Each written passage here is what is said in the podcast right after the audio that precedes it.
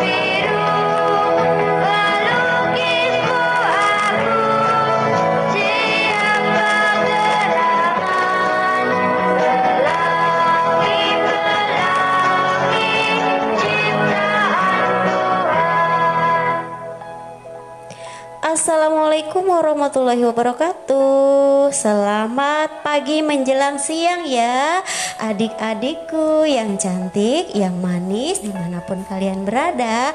Senang sekali kakak Nia hadir lagi ya Di radio Sekolah Perempuan Darurat Siaga Covid-19 Nina Bayan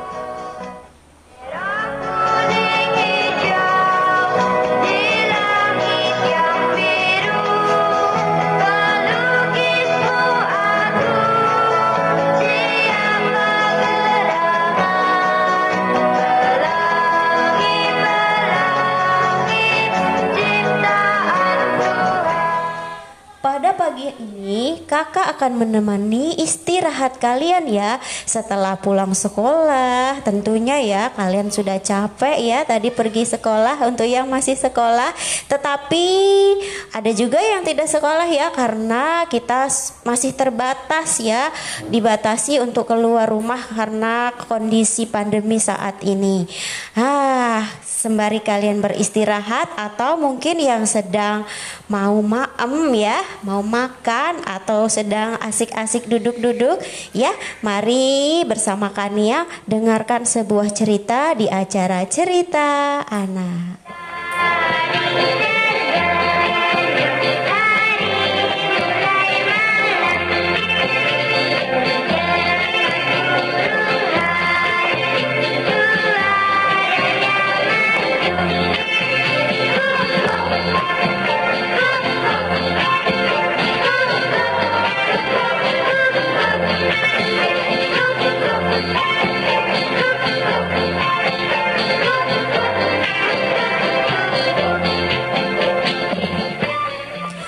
Adik-adik, pada pagi hari ini Kania akan menceritakan kalian sebuah cerita yang sangat menarik Yaitu cerita tentang keledai dan biji bunga matahari. Kalian pasti pernah tahu atau pernah dengar nama keledai ya? Iya, keledai itu adalah seekor hewan ya dan biji bunga matahari Tahu kan biji bunga matahari? Iya, biji bunga matahari itu adalah biji dari bunga matahari tentunya adik-adik.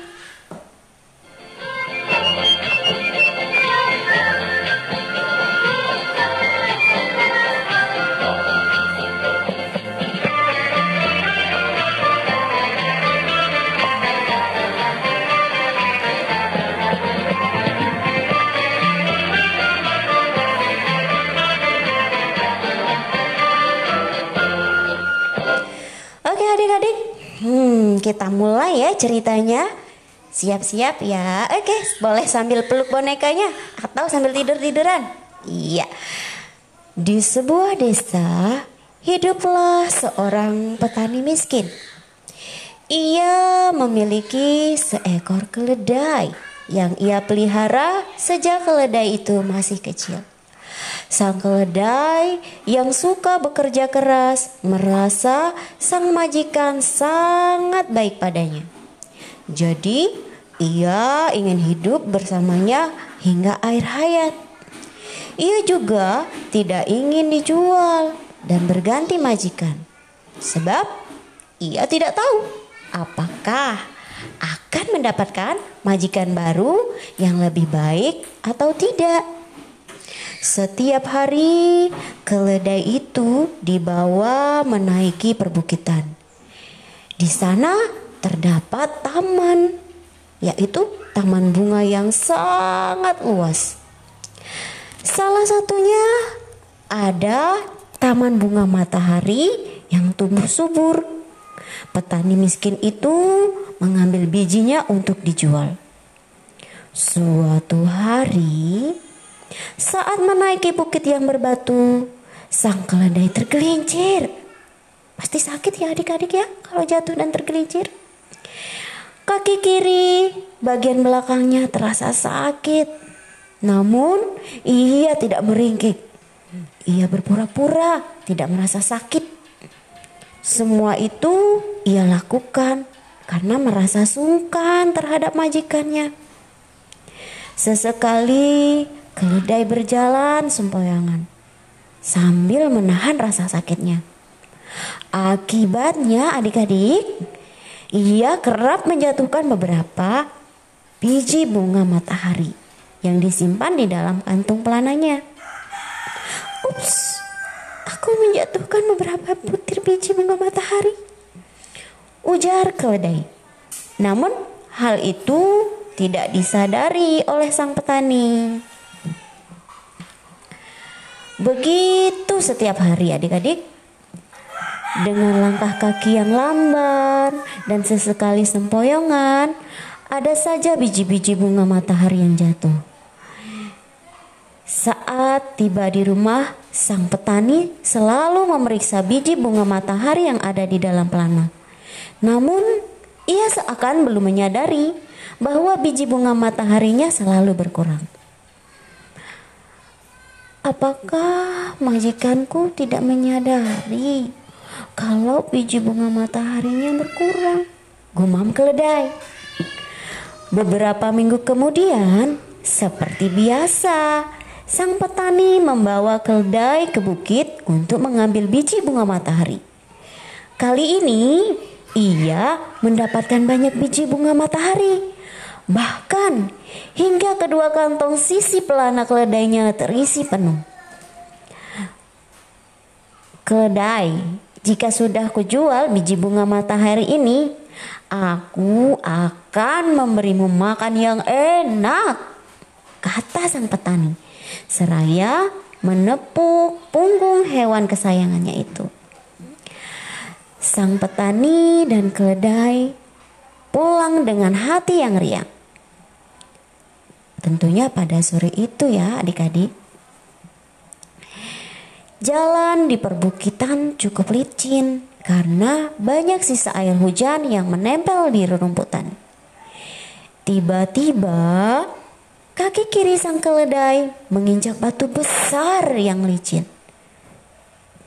Ia tergelincir dan tidak dapat menahan beban tubuhnya. Brak! Sang majikan terkejut Separuh biji bunga matahari yang ada di dalam kantung pelana pun tertumpah berserakan. Maaf tuan, saya tidak sengaja. Keledai segera bangkit dan merasa sangat bersalah. Tidak apa-apa keledai, kau tak perlu menyesal. Bukankah setiap hari selalu ada biji bunga matahari yang jatuh. Hanya saja kali ini jumlahnya lebih banyak. Keledai terkejut. Ternyata selama ini sang majikan mengetahui kalau ia selalu menjatuhkan biji bunga matahari itu. Hmm, ternyata sang tuannya tahu ya adik-adik. Baiklah adik-adik, sebelum kita lanjutkan lagi ceritanya, kita dengarkan satu buah lagu dulu ya. Ku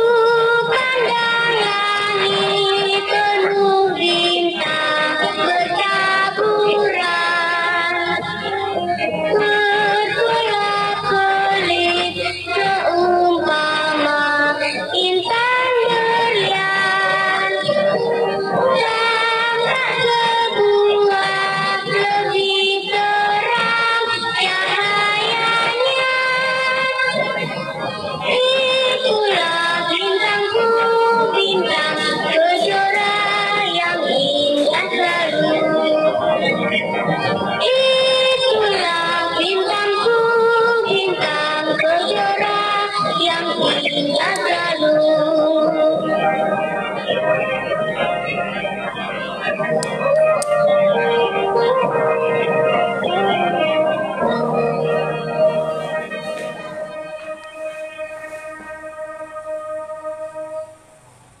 Adik-adik, itu tadi ya si keledai sangat terkejut karena ternyata majikannya sudah tahu ya bahwa dirinya sudah menjatuhkan biji bunga matahari setiap harinya meskipun dia tidak memberitahukan kepada sang majikannya itu. Hmm.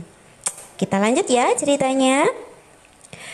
Kemudian majikannya melanjutkan perkataannya kepada keledai. Kau bisa lihat di sisi jalan yang kita lewati sekarang ditumbuhi bunga-bunga matahari. Kau juga bisa lihat betapa riangnya burung-burung melihat biji bunga matahari terjatuh dan mereka pun bisa memakannya. Keledai baru menyadari adik-adik bahwa di tepi jalan yang kerap mereka lewati telah tumbuh banyak sekali bunga matahari.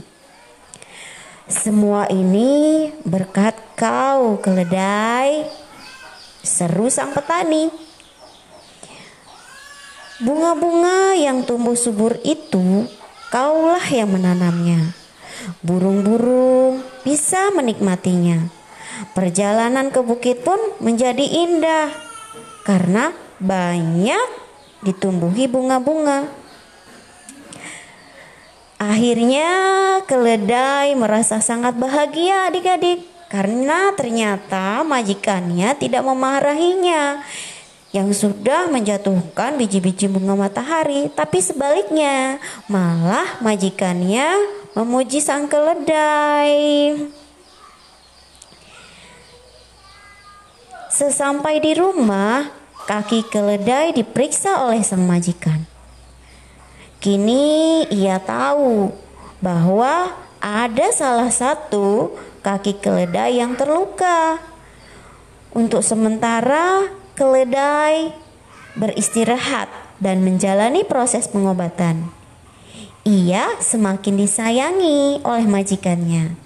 Keledai pun menjadi lebih bersemangat bekerja hingga akhir hayatnya untuk majikannya yang sangat disayanginya itu. Itulah ceritanya adik-adik pada hari ini. Hmm, kita dengarkan lagu dulu lagi ya.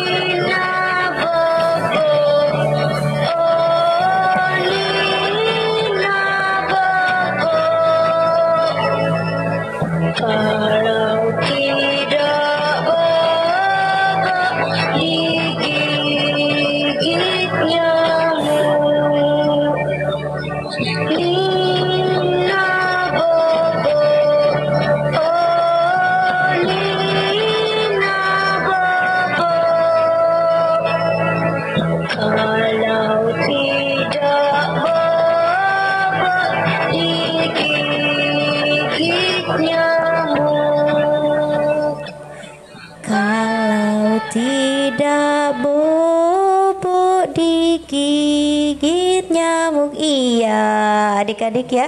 Jadi itu tadi lagu Nina Bobo ya. Hmm udah mulai ngantuk kan oke dah itu tadi ya cerita tentang keledai dan biji bunga matahari di mana adik-adik cerita tadi mengajarkan kepada kita bahwa sekecil apa pun hal baik yang kita lakukan tentu akan ada manfaatnya. Tidak akan ada perbuatan baik yang sia-sia. Oleh karena itu adik-adik teruslah berbuat baik di mana pun dan kapan pun kita berada ya. Hmm. Oke, masih ada di sana? Kalau masih ada di sana, mau dengar cerita lagi nggak? Oh, masih mau? Oke, kakak masih punya banyak cerita dan kakak akan bacakan satu buah cerita lagi dan tentunya tidak kalah menarik ya dari cerita yang tadi.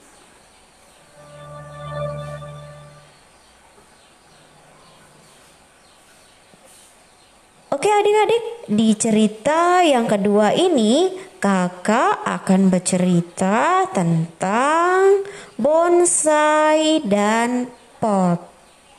Hmm, kalian pasti tahu kan apa itu bonsai dan pot? Nah, kalau bonsai itu nama tumbuhan dan kalau pot itu tempat Iya benar sekali adik-adik Tempat menanam bunga ataupun tumbuhan Oke kalian sudah siap mendengarkan kakak bercerita? Baiklah kita mulai ceritanya ya di sebuah pekarangan rumah yang asri, tumbuhlah beberapa tanaman bunga yang ditanam di pot tersebut. Bunga-bunga itu adalah anggrek, mawar, melati, lidah buaya, cocor bebek, dan bonsai adik-adik. Mereka tampak menawan di dalam pot yang terbuat dari porselen. Sang pemilik selalu menyiram bunga-bunga kesayangannya setiap pagi. Bunga-bunga itu merasa bahagia karena sang pemilik sangat memperhatikan dan memenuhi segala keperluan mereka. Hanya satu yang tidak bahagia adik-adik. Kalian tahu siapa? Kakak kasih tahu ya. Yaitu bonsai. Ia tidak senang hidup di dalam pot. Kok bisa ya si bonsai nggak senang hidup di dalam pot? Hmm, adik-adik pasti penasaran ya kenapa? Oke, kakak akan ceritakan lagi, tapi kita dengar ya satu lagu manis berikut ini.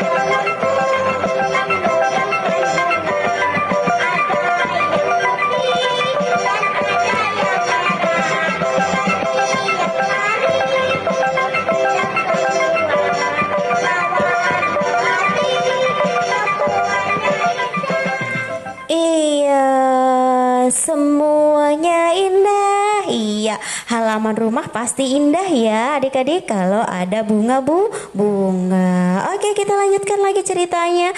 Tadi kan kakak sudah bilang ada satu tanaman yang tidak suka hidup di dalam pot yaitu Iya, itu adalah bon bonsai. Sekarang kita cari tahu nih, kenapa sih si bonsai tidak suka ditanam di dalam pot? Ternyata ini ceritanya adik-adik.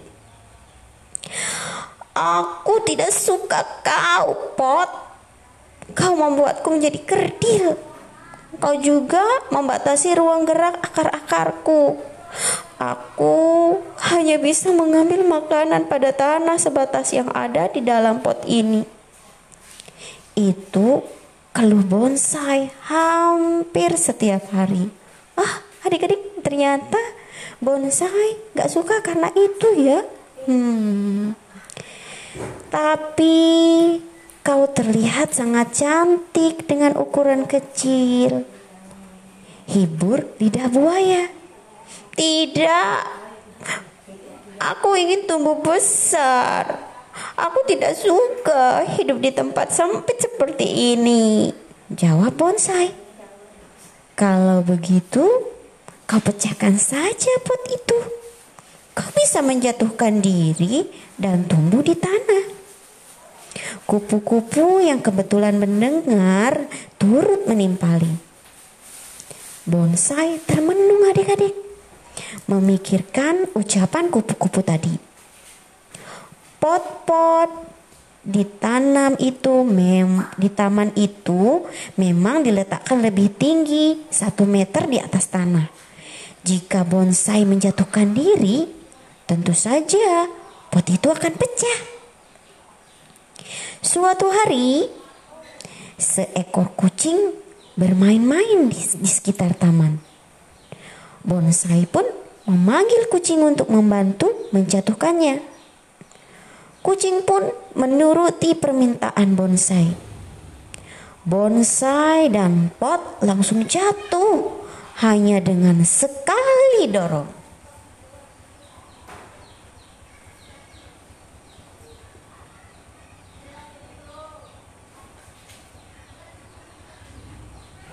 Akhirnya pot porselen pecah berkeping-keping. Sementara bonsai kegirangan. Sang pemilik rumah yang mendengar suara benda terjatuh tanpa tergopoh-gopoh demi mencari tahu apa yang sebenarnya terjadi.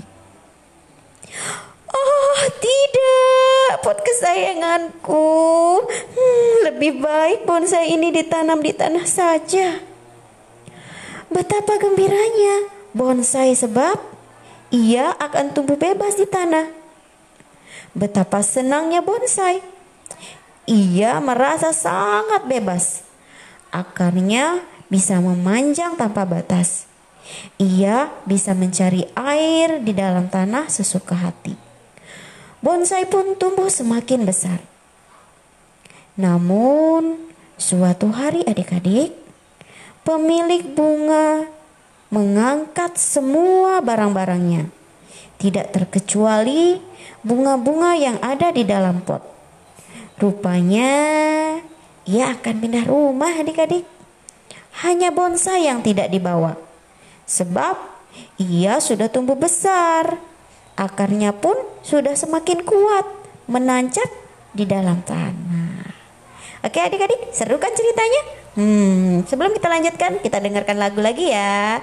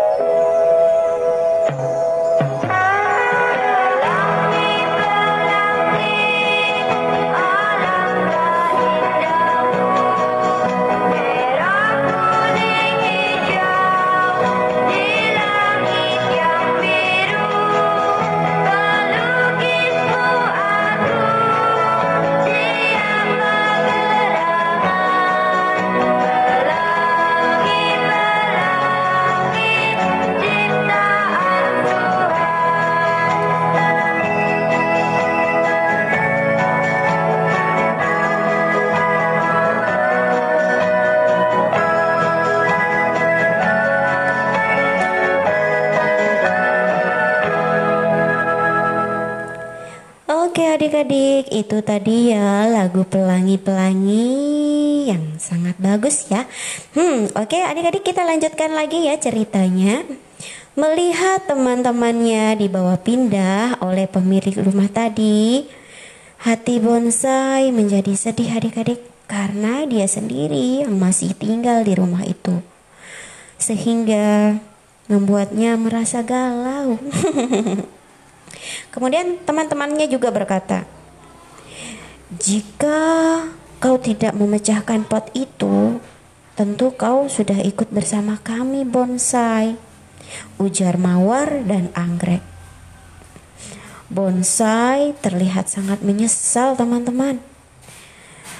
Tak lama terdengar pembicaraan antara pemilik rumah dengan pembeli rumah itu. Terima kasih telah menjual rumah ini kepada kami, Bu.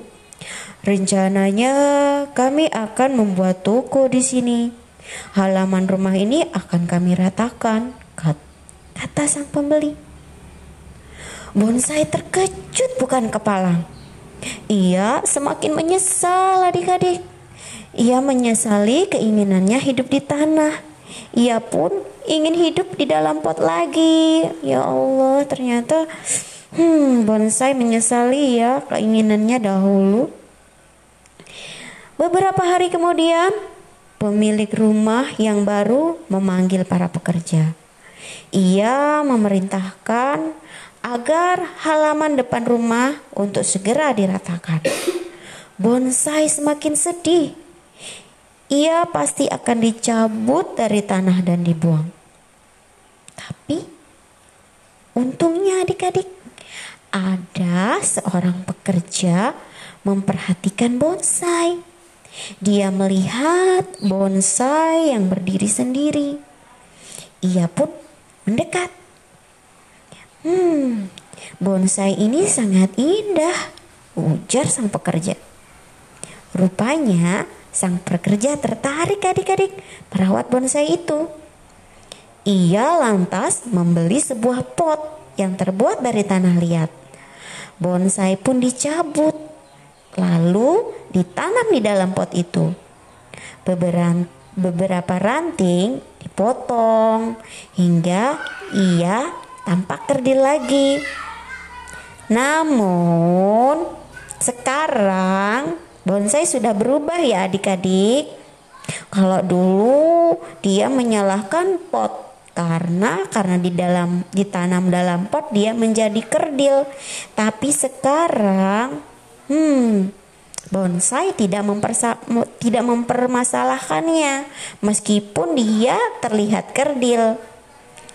Yang penting baginya bisa hidup tidak sendirian lagi karena ada pot yang menemaninya adik-adik. Adik-adik tahu apa yang dikatakan bonsai kepada pot? Semoga kau mau bersahabat denganku, pot kata bonsai. Kini bonsai menyadari betapa berartinya sebuah pot bagi dirinya. Bonsai tidak mau mengeluh lagi. Ia pun hidup bahagia dan damai bersama pot. Itu adik-adik uh, cerita kita pada pagi hari ini ya. Hmm, jadi pesannya buat adik-adikku yang cantik, yang manis, Terkadang kita lupa ya bahwa ada orang yang sangat membantu hidup kita.